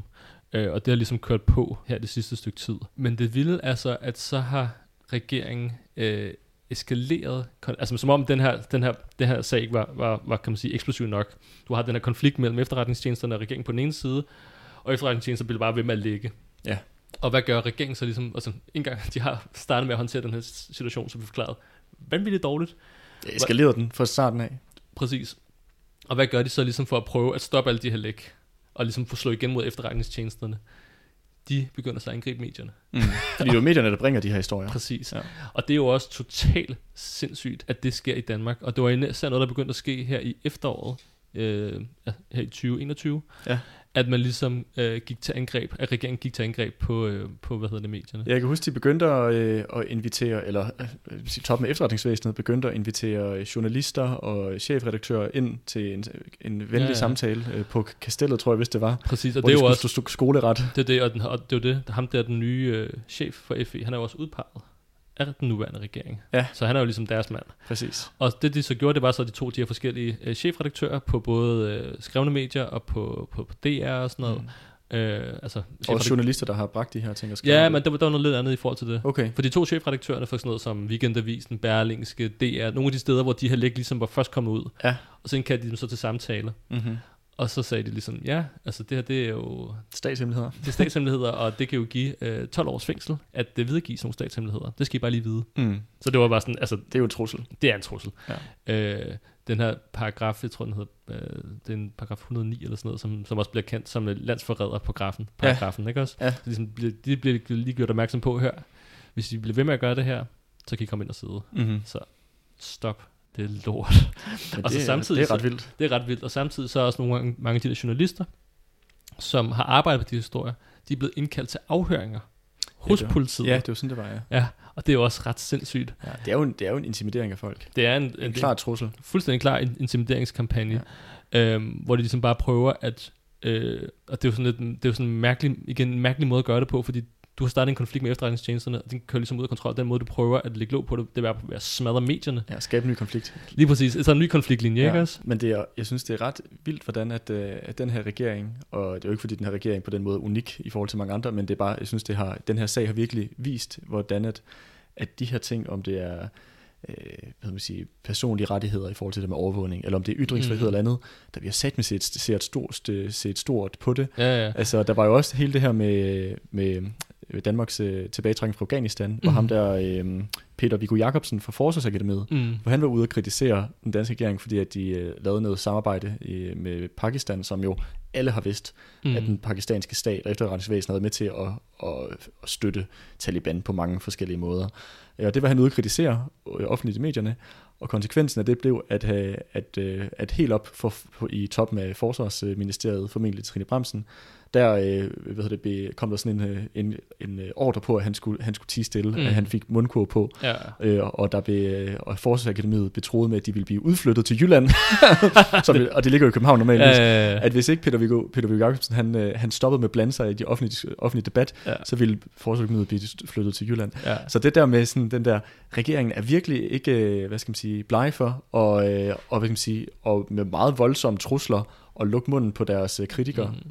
Nej, og det er jo helt fucked up. Altså, det er jo noget, du hører om i sådan såkaldte bananrepublikker normalt. Ja, ja, det er sådan noget, du ved, Putins regime. Ja, sådan ja, noget. ja, politikerne går ud og fortæller journalister og chefredaktører, hvad de må skrive og Mm. rapportere om, og hvad de ikke må. Ja, med trusler om lange år- 12 års fængsel. Præcis, ja. og det, ligger, det virker lidt som om, det er sådan i den her regerings DNA. Der var også den der sag med, med Benny Engelbrecht, den nu tidligere transportminister, Ja. hvor at, jeg tror, det var Ekstrabladet, som spurgte ind øh, til noget i forhold til finansiering af Lynetteholm, så vidt jeg husker. Ja. Øh, og hvor han så nægtede at svare på deres spørgsmål, som han sagde, før de, havde, før de var gået med på hans økonomiske præmis i forhold til det projekt, så nægtede han at svare på noget omkring det. Okay. Så han, han krævede ligesom, at medierne skulle være med på hans vogn, før han gad at snakke med dem. Altså sådan en fuldstændig sindssyg måde at gå til. Altså sådan, ja. i forhold til sådan øh, såkaldt fjerde statsmagt eller kritisk presse. Ja, ja, ja. Øh, så det, øh, det kan man sige, det er så også noget, som, er, som bare er eskaleret endnu mere med den her sag, det er så, at man bare begynder at angribe ja. Medierne direkte, og ytringsfriheden direkte, noget som er normalt, øh, du ved, i ord værner meget om i forhold til, åh, oh, vi må godt lave mohammed Ja, ja, og så videre. Men altså, nu har regeringen jo lige her forleden kommet med den der nye øh, udenrigs- og sikkerhedspolitiske strategi, som jo Mm. blandt andet sætter øh, menneskerettigheder og demokratiske rettigheder i højsæde. Det er lidt svært at tage seriøst omkring i verden, at den danske stat skulle tage ytringsfrihed særlig højtideligt og, og være en kraft til at sprede det, når Ja. det er sådan, de behandler kri- kritikere herhjemme. Altså. Mm, lige præcis. Men lige for at recappe. Der kommer den rapport fra, fra hvad hedder det, tilsynet. Mm-hmm. Ledelsen for FE bliver sendt hjem. Der bliver nedsat en, selvfølgelig hemmelig, naturligvis, undersøgelseskommission, som skal undersøge den her rapport. Ja. Der kommer alle de her læk fra efterretningstjenesterne i kølvandet. Mm-hmm. De bliver rapporteret i medierne. Regeringen går ud og angriber medierne. Ja. Det var ligesom det, det tidsforløb, der har været siden øh, august 2020. Så her i december 2021, altså for et par måneder siden, så sker der så nogle nye udviklinger i sagen, som er ret markante. Først og fremmest, så kommer den her undersøgelseskommission frem med deres konklusioner i forhold til tilsynets rapport. Okay. Og det de gør, det er, at de kommer med de direkte modsatte konklusioner. Ja. Så det er tilsynet ude at sige, at der er alle mulige problemer med efterretningstjenesterne. De har brugt der er alle de her lovbrud og ting. Ja, så- præcis. Eller i hvert fald, øh, der er nogle forhold, som der er, skal Ja. ja. belyses. Og den her undersøgelseskommission, de kommer så med en rapport, hvor de siger, at der er intet Mm-hmm. problem. Alle frifindes. Der har ikke været noget som helst, der har været problematisk i forhold til det her. Det, det er alt sammen altså, super, super godt. Og de kommer også, kan man sige, parentes, med den her rapport samme dag, som det blev afsagt dom i Inger Støjberg-retssagen. Ah, okay. Så der, der havde man nok også en intention om ligesom at prøve at drukne de her konklusioner, for det Ja. ser jo ikke så godt ud, at man har to forskellige instanser, Meget, meget, altså helt modsatrettet øh, rapporter. Præcis. Eller, og to, to, to, to instanser, det her tilsynet, den her undersøgelseskommission, som er bygget op på samme måde med, øh, med landsdommer og så videre, mm. professorer og så videre, de kommer med vidt forskellige konklusioner. Det ser ikke særlig godt ud. Mm. Øhm, men de kommer ligesom ud, og så... Øh, og så Også at du har taget så, så kraftigt, og du har ageret så kraftigt på det, altså med at afskede hele ledelsen og andet. Præcis. Ja.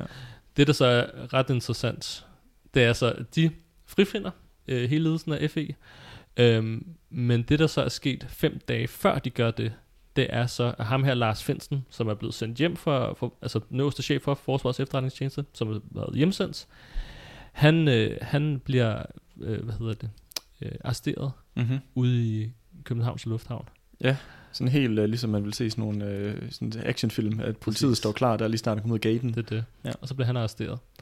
Og det sker så fem dage inden han bliver frifundet af den her undersøgelseskommission. Okay. Og det er, en, det er ligesom en planlagt aktion, der sker den her dag. Han bliver øh, anholdt, det gør nogle andre øh, øh, nuværende tidligere medarbejdere for efterretningstjenesterne også.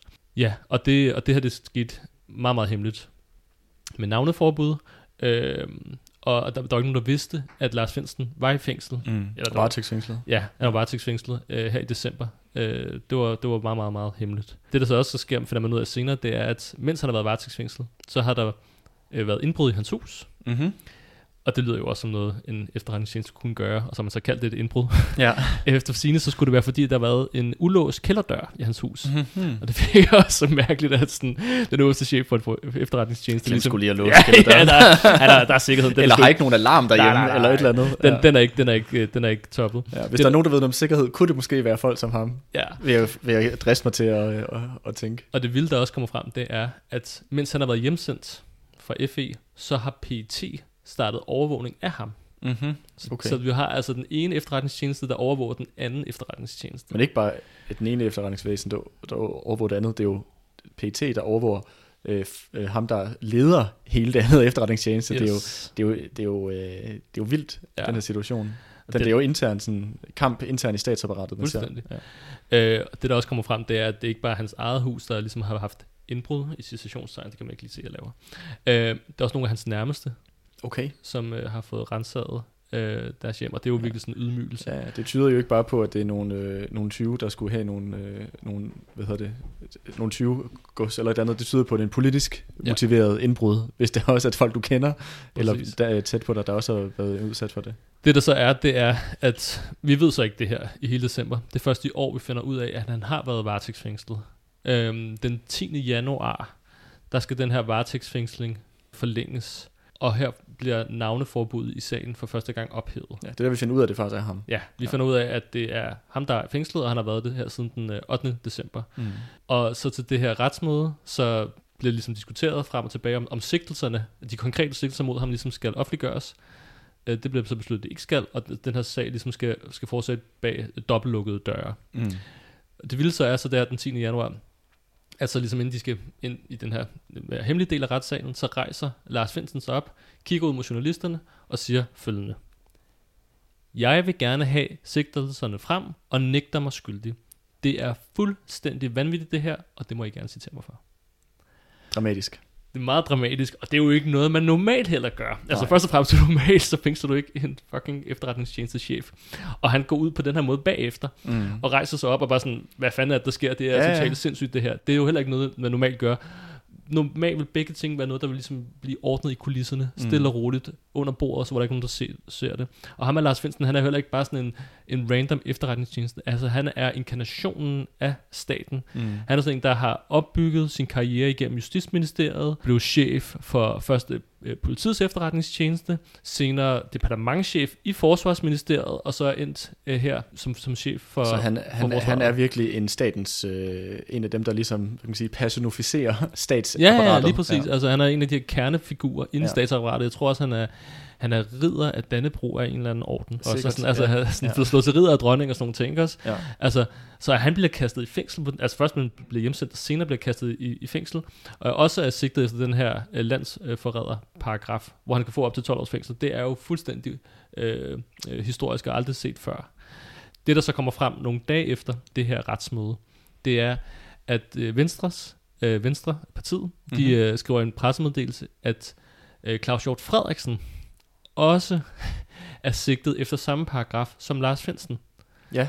Altså Claus Frederiksen som venstrepolitikeren, der også tidligere har haft flere ministerposter og siddet Præcis. en menneskealderen i Folketinget. Han har jo været finansminister, han har været forsvarsminister, han er sådan en topfigur Ja. i Venstre, i, i partiet, før han han, er blev sådan en minister. rigtig, øh, hvad hedder det, højrefløjs KFA, der har været Ja, ja, ja, og før han blev minister, så sad han også i, kan man sige, ledelsen af Venstre, og altså helt i toppen af partiet. Altså ja. igen, en vanvittig vigtig politisk repræsentant for den herskende klasse. Øh, men han skriver så ud, at han er også blevet sigtet Mm. øh, ligesom Lars Finsen. Og det sjove er også, at han laver her for, for nogle dage siden, der laver han et Facebook-opslag, øh, her i februar, hvor han også skriver, at det her det er totalt sindssygt. Øh, prøv at tænke på, hvad min tidligere forsvarsminister kollegaer rundt omkring i verden tror om mig, at jeg er sådan en, der har, hvad ved jeg, er spion for russere eller kineser eller sådan noget. Og sådan. Øh, det er jo fuldstændig sindssygt, at jeg også er blevet sigtet for det her. Det, det virker til, det er, at begge ligesom er blevet sigtet, det virker mest sandsynligt i hvert fald, i forhold til, at de har sagt noget i forhold til det her NSA-kabelsamarbejdsaftale. Ligesom har bekræftet det. Ja, og det, og det har Claus Hjort Frederiksen også været ude at gøre. Det kan, ja, det kan jeg godt huske. altså, men han har, ved, gjort det, han har gjort det for lang tid siden. Han har gjort det, han har gjort det, den her sag begyndte at rulle der i august Ja. ja. 2020. Så har han været ude og snakke, ja, ja, det er rigtigt, det her, der er den her aftale, der er det her pengeskab og så videre, bum, bum, bum. Og det er noget, alle ved noget om. Alle, Mm. alle topminister ved noget om. Det er også derfor, han, han var ude at sige det, fordi han kritiserede den måde, den her sag blev håndteret på, og så sige, det er jo fuldstændig absurd, det er jo noget, vi alle sammen ved og har styr på. kan det ikke passe også, at der var nogle, nogle medier derude og sige sådan, okay, men altså, hvis ham her, øh, Lars Finsen, hvis han bliver sigtet for det her, burde sådan en som Claus Hjort Frederiksen, og ikke også blive sigtet, fordi at han er ude og bekræfte det her i medierne. Jo, jo, om det er det, men det er også lidt, altså det er lidt i forhold til tidslinjen, det er lidt svært at afgøre, men sigtelsen mod Claus Hjort Frederiksen kommer i hvert fald senere end den mod Lars Finsen, hvor det Ja. er mærkeligt, at det virker ligesom sådan lidt, okay, det bliver faktisk også nødt til at gøre. Ja, Hvis vi gør det her, så bliver vi også har du nødt til sagt at gøre det må du her. også sige B. -agtigt. Præcis. Ja. Men ja, det, øh, så, så nu har vi også ham her, tidligere topminister, som også er sigtet for landsforræderi. Ja. Altså, Og det begynder ligesom mere og mere at ligesom skabe et billede af sådan en, en, et dansk statsapparat, og kan man sige, et politisk establishment, som jo er, er i konflikt med sig selv. Altså, præcis. Og det er jo også, og det der så også er lidt, øhm, synes jeg godt, man kan grave lidt i, det er lidt, hvorfor bliver det her gjort? Og hvorfor bliver det gjort nu? mm. Øh, fordi det er jo ikke sådan, hvem som helst, du har kastet i, i, i fængsel og, og sigtet. Det er jo virkelig nogle toppersoner øh, for, den, øh, kan man sige, for den her klasse i Danmark. Mm. Det der så også har været, som vi også snakker om tidligere, så har der været den her øgede mistillid til kasten af politikere.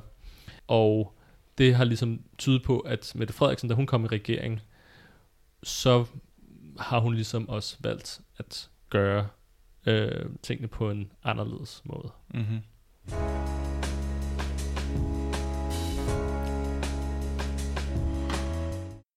Covid-19, pandemien, klimakatastrofer, krige og økonomiske kriser. Alt sammen problemer, som dette system, kapitalismen, ikke kan løse. Tværtimod gør kapitalismen dem kun større. Vi har de teknologiske, videnskabelige og menneskelige ressourcer til at skabe et samfund uden mangel og uden undertrykkelse, men de bliver ikke gjort i dag på grund af overklassens behov for at skabe profit. For at sikre os en fremtid, er vi nødt til at lægge dette system i graven og skabe et nyt, et socialistisk samfund. Jeg vil derfor opfordre dig til at gå med i kampen i dag og organisere dig hos os i Revolutionære Socialister. Kontakt os via Facebook, gå ind på revosok.dk eller duk op til et af vores møder og hør mere om os. Vi ses.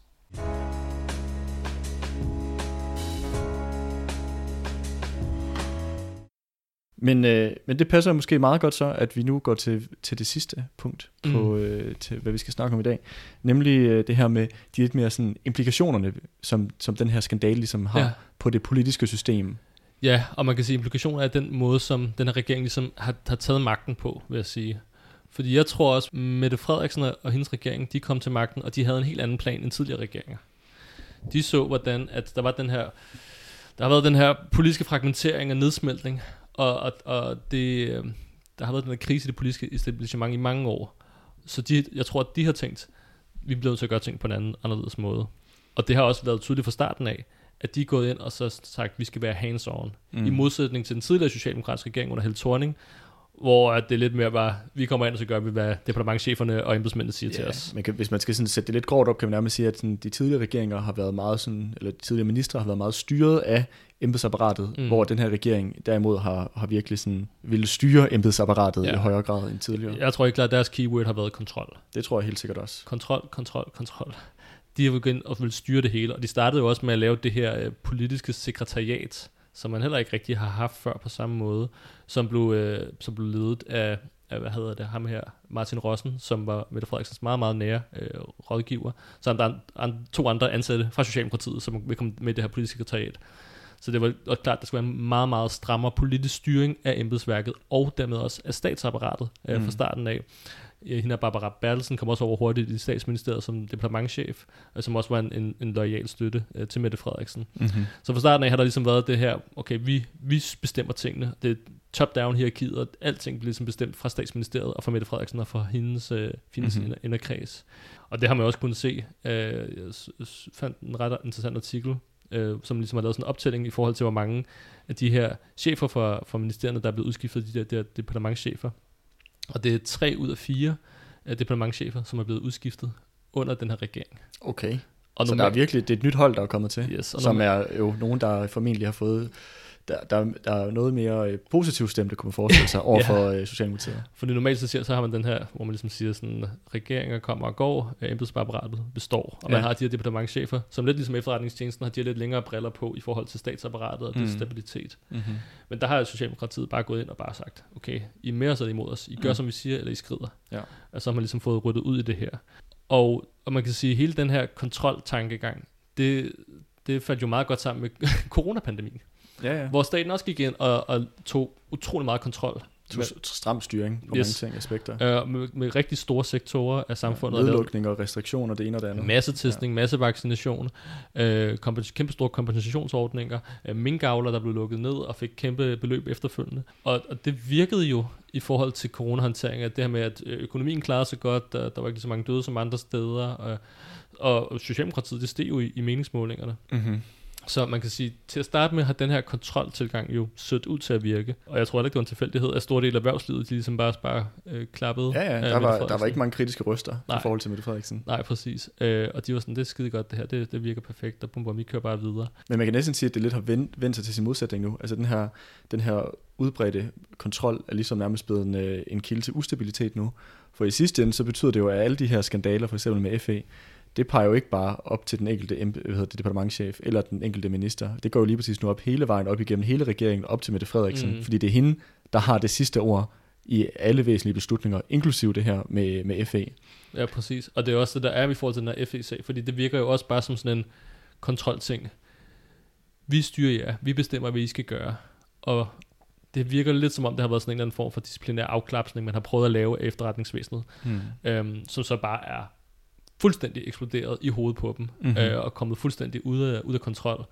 Øh, og det er jo også sådan, som du også siger, det, du ser det også her med, med regeringen, at den her kontrolting, den har virket et stykke tid, men det virker bare ikke mere.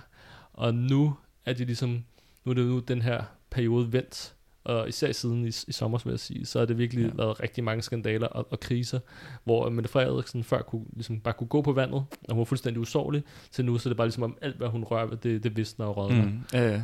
Men jeg vil sige, altså selv hvis vi forestiller os, øh, hvis vi skal prøve at gætte på udfaldet vil være, at den her sag mod ham og Lars Finsen, for mig at se, så er der, uanset om han bliver dømt skyld eller ej, så er det et lortescenarie scenarie for regeringen. Hvis han bliver kendt skyldig, så bliver der åbenbart bekræftet, at nogle af de inderste dele af statsapparatet er landsforrædere. Øh, Ja, hvilket, og- hvilket vil undergrave tilliden til, til, til systemet endnu mere. Virkelig udstille, hvor, hvor, hvor øh, ja, vi kan sige, hvis, hvis folk havde meget mistillid til systemet allerede, så tror jeg, det kun det vil blive. Ja, og hvis han bliver kendt skyldig, så, så virker det nærmest til, at, at Socialdemokratiet som parti har eksproprieret staten. Ja, altså, så er fuld kontrol, ikke også? Ja, sådan. men, og, men hvis han bliver frifundet til gengæld også, Mm. så betyder det, at, stats, at Mette Frederiksen regeringen, at de har ødelagt hele den danske efterretningsvæsens internationale omrø, om, omdømme for ingenting. Ja, Altså, og plus de har smadret tilliden. og smadret tilliden Det til tror jeg er det. vigtigere, at de har smadret tilliden mellem efterretningstjenesterne og regeringen og politikerne. Mm. Altså, de har virkelig ødelagt noget, som var meget, meget... Svært at fikse igen. Ja, det, det der Ja. skal bruges noget mere end sådan noget, hvad hedder det, normalt hoppelin, til ligesom at sætte Præcis. det sammen igen, ikke også? Så, Altså, så det er også det der med sådan, at de har også startet en, en ting, hvor det er sådan et, uanset hvad udfaldet bliver, så bliver det lort for, Mm. den, for, for øh, den nuværende regering, men også bare på lang sigt Præcis. for stabiliteten i den danske stat og det danske statsapparat. Ja, og alle de her kriser, som der har virkelig været på det sidste. Øh, der har også været mulige andre ting, som vi ikke vil gå ind i. Men især også FE-skandalen, som har været nok den største krise, det har også betydet, at man så, så prøver man forskellige ting. Så laver man det her quick fix med den her nylige ministerrokade, hvor Trine Bremsen blandt andet er, ikke, øh, er, er rådet for forsvarsministerposten. Men det sker også på et rigtig dårligt tidspunkt for Mette Frederiksen øhm, og hendes regering, med alle de her skandaler, og det her, der er eksploderet, og, kulmineret indtil videre i forhold til fængslingen af Lars Fængslen, Finsen og Sikkelsen eller Claus Hjort Frederiksen. Fordi som, som vi ser lige nu, så, øh, så er økonomien jo ved at vende. Mm-hmm. Øh, en stigende infl- inflation, Øhm, der kom lige et tal ud her i torsdags øh, med inflation i Danmark her i januar, som var på over 4 procent, Mhm. mm-hmm. mener jeg. Det højeste i årtier. Ja, det er rigtig, rigtig højt. Øhm, så Som det, jo betyder, hvad var det, at øh, danske husstande skal forvente at, at, at, at, at bruge omkring, var det 20.000 mere på, på, om året præcis. på at købe altså helt basale fornødenheder, som, som hvis man skal holde, ja, Så, så der, det er jo noget, man kommer til at mærke. Ja, så der er ligesom den her økonomiske vending, og der bliver man ligesom nødt til at gøre nogle ting. Øh, på den ene side, så er der ligesom det, man kan gøre i forhold til renter, men der er Danmark jo ligesom også bundet op på eurozonen øh, og ECB, så det er også begrænset, hvad man kan gøre i forhold til der. Men det, man ligesom har behov for, for at slå den her inflation ud, det er både i forhold til noget med renter, men det er også bare at, at trække penge ud af økonomien. Øh, og det hænger jo vigtigt sammen med de her øh, reformer, som Mette Frederiksen ligesom har lagt op til. Både i forhold til nogle af de ting, hun nævnte i sin nytårstale, i forhold til, at hun vil lave en klimaafgift, øh, som sandsynligvis kommer til at ramme arbejderklassen rigtig hårdt, og Mm. dermed også trække penge ud af økonomien, øh, trække deres penge ud, vel at mærke. Ja. Øh, men også i forhold til det her med de her øh, pakker, som hun har kaldt Danmark kan mere, Ja. hvor man snakker om i forhold til øh, dimittentsatsen og kontanthjælpen og øh, nogle andre Som forskellige jo ting. virkelig er et øh, frontalangreb på nogle af de laveste dele af arbejderklassen og, og unge især. Præcis. Dem, der i forvejen er arbejdsløse eller har en meget svag tilknytning til arbejdsmarkedet, og jo virkelig vil bare bruge dem som en rambuk til at underminere hele arbejderklassens Ja. forhold. Så man kan sige, øh, så der kommer ligesom til at være nogle forskellige angreb Mm. i forhold til at prøve at rette op på de her økonomiske problemer. Så det er et virkelig, virkelig dårligt tidspunkt, at den her sag ligesom også er kulmineret Mm. øh, for Mette Frederiksen. Og, og det er jo ikke til at sige, om, om hun kommer til at falde på den øh, før, eller, før eller siden. Så det kan man sige, sådan, det er lidt mere, de, mere kortsigtede konsekvenser af mm. Mm. de her ting, at det skaber nogle kæmpe store problemer for hele det politiske system. Men som du også siger, på lang sigt, så har det netop skabt de her store sprækker og revner internt i statsapparatet, skabt øh, en kæmpe stor mistillid øh, mellem de forskellige dele af den herskende klasse og deres øh, repræsentanter. Øh, og ikke nok med det, at det har skabt den her mistillid internt, kan man sige, i den herskende klasse, så skaber det jo også en, hvad kan man sige, det åbner øjnene op for, for, for kan man sige, arbejdere og unge, der bor i Danmark, om hvad for et samfund det faktisk er, vi bor i. Øh, at der sker alle de her ting øh, med, med de her efterretningstjenester, og hvordan øh, politikerne ligesom øh, behandler os. Øh, men også det her med det her danske demokratiske system, som skulle være så åh, unikt. Mm. Det er også begyndt at krakelere. Det her med, at man smadrer ytringsfriheden, det her med, at man, man smadrer øh, forskellige embedsmænd. Og, Det og politikerne, de øh, sætter hinanden for retssager i et væk. Altså, ja, præcis. er også med til at udstille den, øh, Det det. den, hvordan de er en flok øh, kriminelle Ja, altså, ja. i sidste ende. Ja, og det er det, ikke også? Altså, der, kommer, der kører alle de her mærkelige forskellige retssager. Det er jo ikke noget, man er vant til i Danmark. Nej. Altså, den her grænsningskommission, der kører mod Mette Frederiksen selv, Mm. øh, som jo ikke øh, går øh, sindssygt godt. Det her med, hvad hedder det, Morten Messerschmidt, som skal i Mhm. retten i forhold til der korruption. Inger Støjbler, som blev dømt i en rigsretssag. Ja, og nu Øh. Claus Hjort Frederiksen, der, der også er anklaget. Altså, ja, som, nu, som ja. nu også kommer på, på anklagebænken. Øh, så det tror jeg også er en af de vigtigere, længere sigtede konsekvenser, det er, at det smadrer illusionerne, der er om det danske demokrati. Mm-hmm. Og samtidig med, at der er de her splittelser internt i den herskende klasse, det betyder også, at det åbner op for, at man ligesom, at den utilfredshed, der er blandt arbejder unge, den ligesom kan udtrykke sig, fordi Mhm. mm-hmm. man ligesom kan se, okay, der er nogle svaghedstegn der, så skal man ligesom slå til. Og at, øh, at folk, de ligesom føler, de føler heller ikke rigtig nogen sådan grund til at lade være, Mm. fordi alle dem, der sidder på magten, de er tydeligvis korrupte, og kaster sager i hovedet på hinanden, og kører deres spil, og har det her øh, power trip, som de ligesom bare prøver at køre igennem. Mm. Så, så den her tillid, der er øh, til det etablerede system, den bliver bare mindre Den revner mindre. ligesom. Præcis. Ja. Øh, og det er et kæmpe problem for, for statsapparatet, øh, som ligesom skulle være den vigtigste stabiliserende øh, faktor for dansk kapitalisme, at den ligesom ikke har samme Tyngde. mere. Ja. Ja. Og Socialdemokratiet heller ikke den der, når alle andre partier kollapser omkring den, så Socialdemokratiet heller ikke den der stærke Mm. mm. bastion mere, som, Mm. mm. som øh, erhvervslivet og borgerskabet kunne, kunne læne sig op ad. Så det skaber virkelig nogle problemer øh, Mhm. for dansk kapitalisme og deres fremmeste repræsentanter ned ad vejen. Ja. Ja. Man kan sige, både sådan på kort sigt, kan det få nogle ret store politiske konsekvenser, især for regeringen, men øh, den nuværende regering. Men på lang sigt, for hele systemets legitimitet og videre stabilitet, kan vi ligesom også se, at der er lagt op til det her konflikt her, at den kan have meget vidtrækkende konsekvenser. Mm. Mm. Og det, det er en god ting. Det er en god ting, at det bliver tydeligere og tydeligere, at det her ikke er et demokratisk system. Det er sådan en pseudodemokrati, vi lever under.